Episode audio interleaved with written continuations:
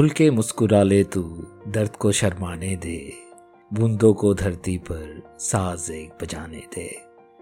हवा कह रही है, आजा झूले जरा, गगन के गाल को चल जाके छू ले जरा। खुल के मुस्कुरा ले तू, दर्द को शर्माने दे, बूंदों को धरती पर साज एक बजाने दे। प्रसून जोशी जी की इस इंस्पायरिंग गीत से आज का ये एपिसोड शुरू करते हैं।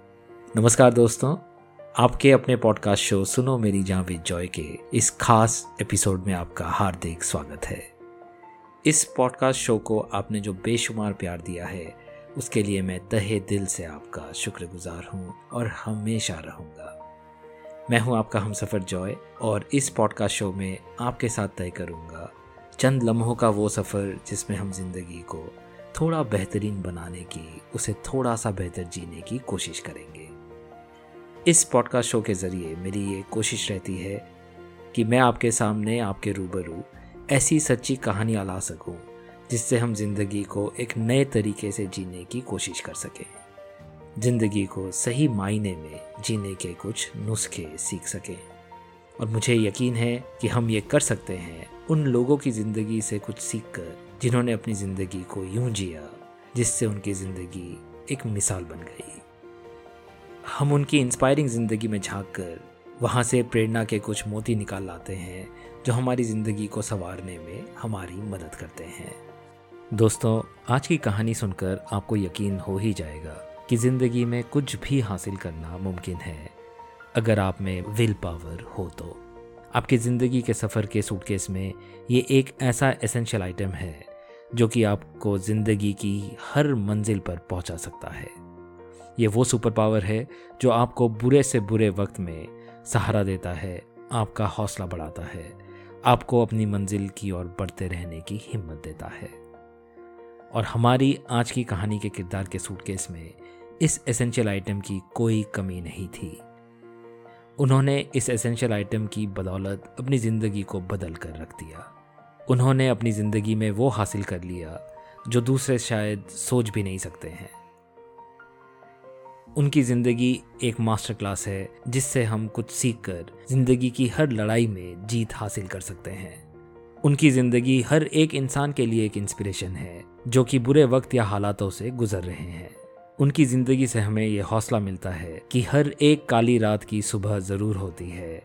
हर काली अंधेरी टनल के बाद रोशनी ज़रूर होती है।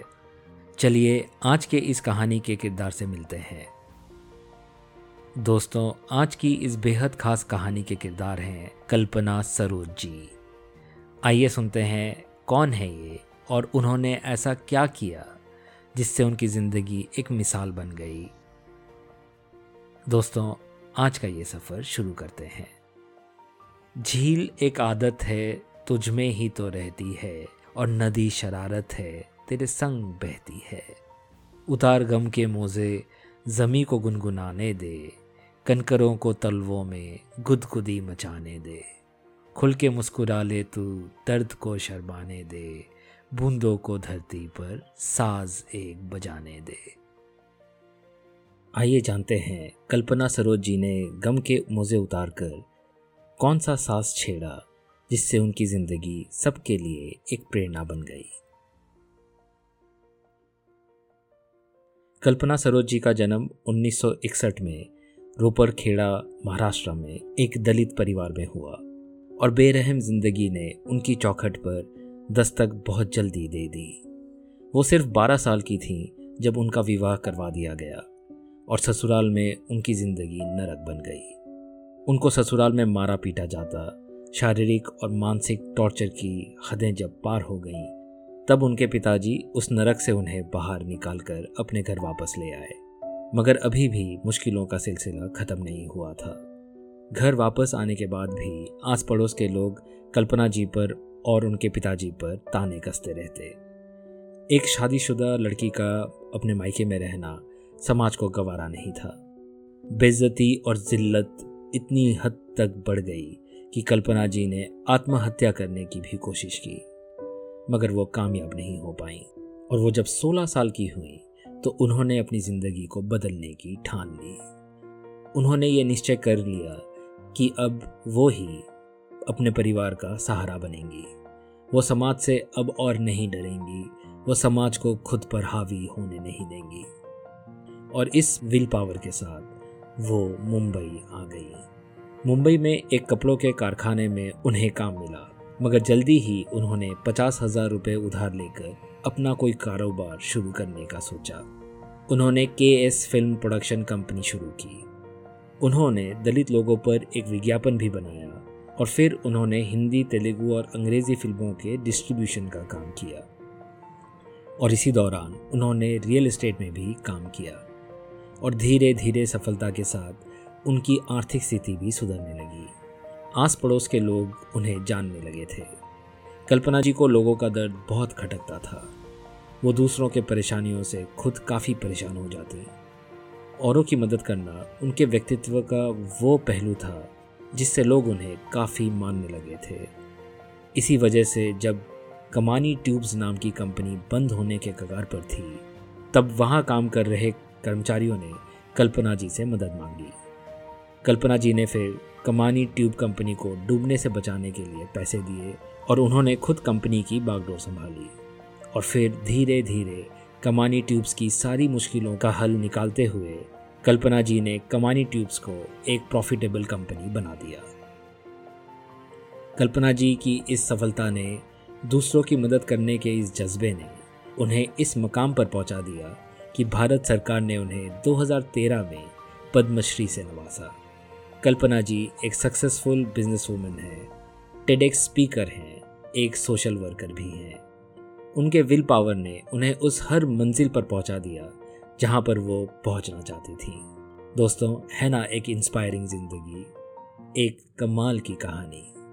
चलिए इसी जगह पर एक ब्रेक लेते हैं और थोड़ा सा रिकैप करते हैं और समझते हैं हमने जो भी सुना। बांसुरी की खिड़कियों पर सूर्य क्यों ठिटकते हैं? आँख के समंदर क्यों बेवजह छलकते हैं? तितलियाँ ये कहती हैं, अब वसंत आने दे। जंगलों के मौसम को बस्तियों में छाने दे। हवाएँ कह रही हैं, आ जा झूले ज़रा।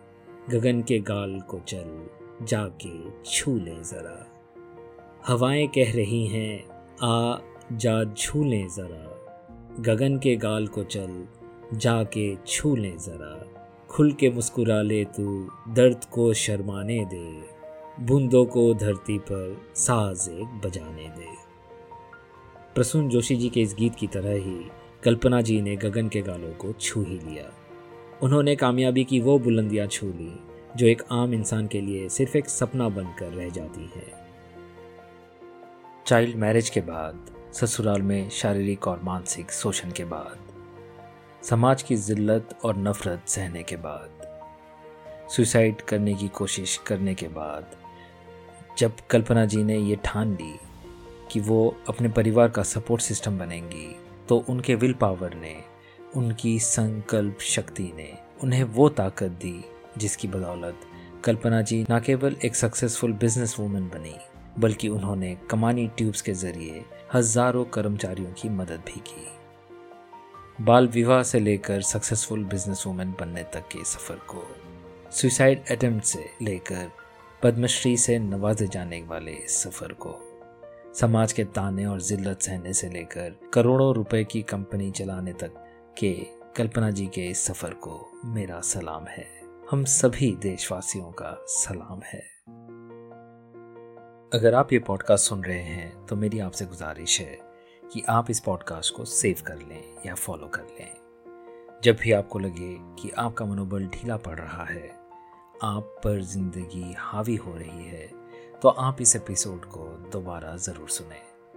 मुझे यकीन है कि आपका मनोबल फिर से बढ़ने लगेगा और आपको ज़िंदगी के हर मुश्किल हालातों से लड़ने की हिम्मत मिलेगी। अगर आप स्कूल, कॉलेज में पढ़ते हैं और एक अच्छा स्टूडेंट बनना चाहते हैं तो ये एपिसोड आपके लिए है।